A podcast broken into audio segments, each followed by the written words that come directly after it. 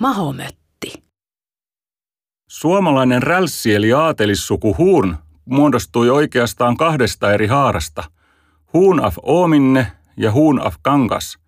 Näiden yhteinen kantaisä oli unioniajan lopulla elänyt Etelä-Suomen laamani Klaus Henrikin poika, jonka poikia olivat Krister af Oominne ja Henrik af Kangas. Nämä lisänimet tarkoittavat yhä vieläkin olemassa olevia Halikon Joensuun ja Maskun kankaisten kartanoita. Aikalaisten silmissä huunien elämänvaiheet nousivat myyttisiin mittoihin. Pitkin eteläistä Suomea kerrotaan herra huurnien uroteoista sekä varsinkin heidän ankaruudestaan vihollisia kohtaan. Yhden näistä muinaisista taruista kertoi Suometar vuoden 1854 erässä lisänumerossaan. Tässäkin tarinassa ovat fakta ja fiktio sekoittuneet aikain kuluessa – Tapahtumien kulku on sijoitettu tässä tapauksessa entiseen Uskelan suurpitäjään, mutta samantapaisia tarinoita löytyy oikeastaan läpi Euroopan. Kärkää, joka oli todellinen suurtila Uskelassa, oli muinen suuri hovi. Sen herrat hallitsivat paljon maita ja kokosivat mahdottomasti rikkautta. Silloin olivat kärkään portin pieletkin puhtaasta kullasta. Siellä se hurnikin oli isäntänä – se kun oli maan mainio sankari, sanoo uskelainen. Kyllä se monta temppua teki. Kerrankin tuli kirja Ruotsista ja kutsui häntä tappelemaan kauhean väkevän miehen kanssa, joka haki vastustansa.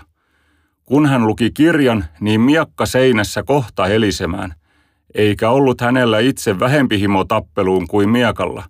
Lähti matkaan ja kohteli vastuksen hakijan, jonka nimi suittaa ollut Mahomötti.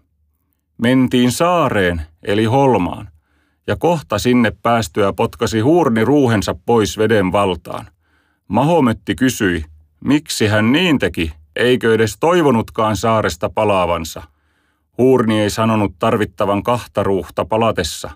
Sitten voitti ja tappoi Mahometin saareen ja lähti sen ruuhella pois. Mahometin kumppanit ihastuivat, kuin rannalta näkivät ruuhen tulevan ja tunsivat sen – mutta tulipa lähemmälle, kas kylläpä nousi toinen meno, kun huurni olikin ruuhessa.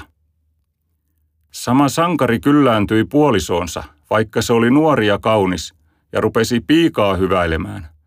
Tämän kun teki mieli menettää emäntäänsä päästäkseen itse asiaan, viekotteli hänet luhtiin, johon jo edellä päin oli laittanut talon pulskeimman trenkin, eli satuloitsijan, Pertteli-nimisen – Salpasi salaa oven ja meni kantelemaan huurille, kun se tuli kotio, emännän muka muita pitävän.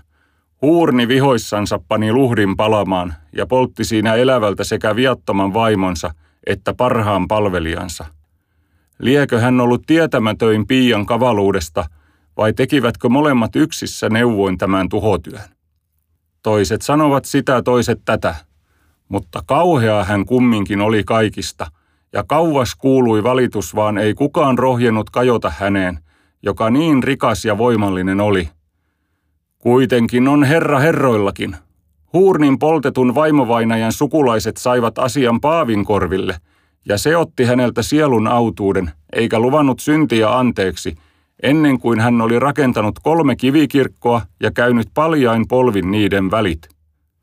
Mitäs tästä? Huurni teki Halikon kirkon, Salon kirkon ja Perttelin kirkon ja lähti konttaamaan. Mutta ennen kuin pääsi Perttelin kirkolle, kuluivat polvet jo niin, että hän vaipui ja kuoli lustoja nahteelle, syntisenä vieläkin. Hänet pujetettiin sitten säkkiin ja tuhkaan ja haudattiin.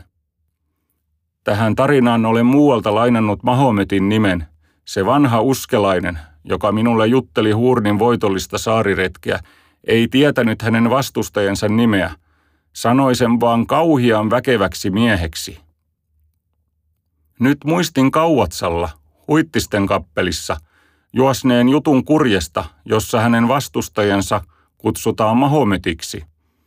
Tämän nimen arvelin alkuperäisesti kuuluneen Huurnin tarinaan, koska Vesilahdessa tiedetään kurjen vastustajalla olleen nimenä Potko – ja koska kauvatsalaisten kurki, juuri niin kuin uskelaisten huurni, potkasi saaresta oman venheensä, mutta Vesilahden kurki potkasi vastustajansa venheen.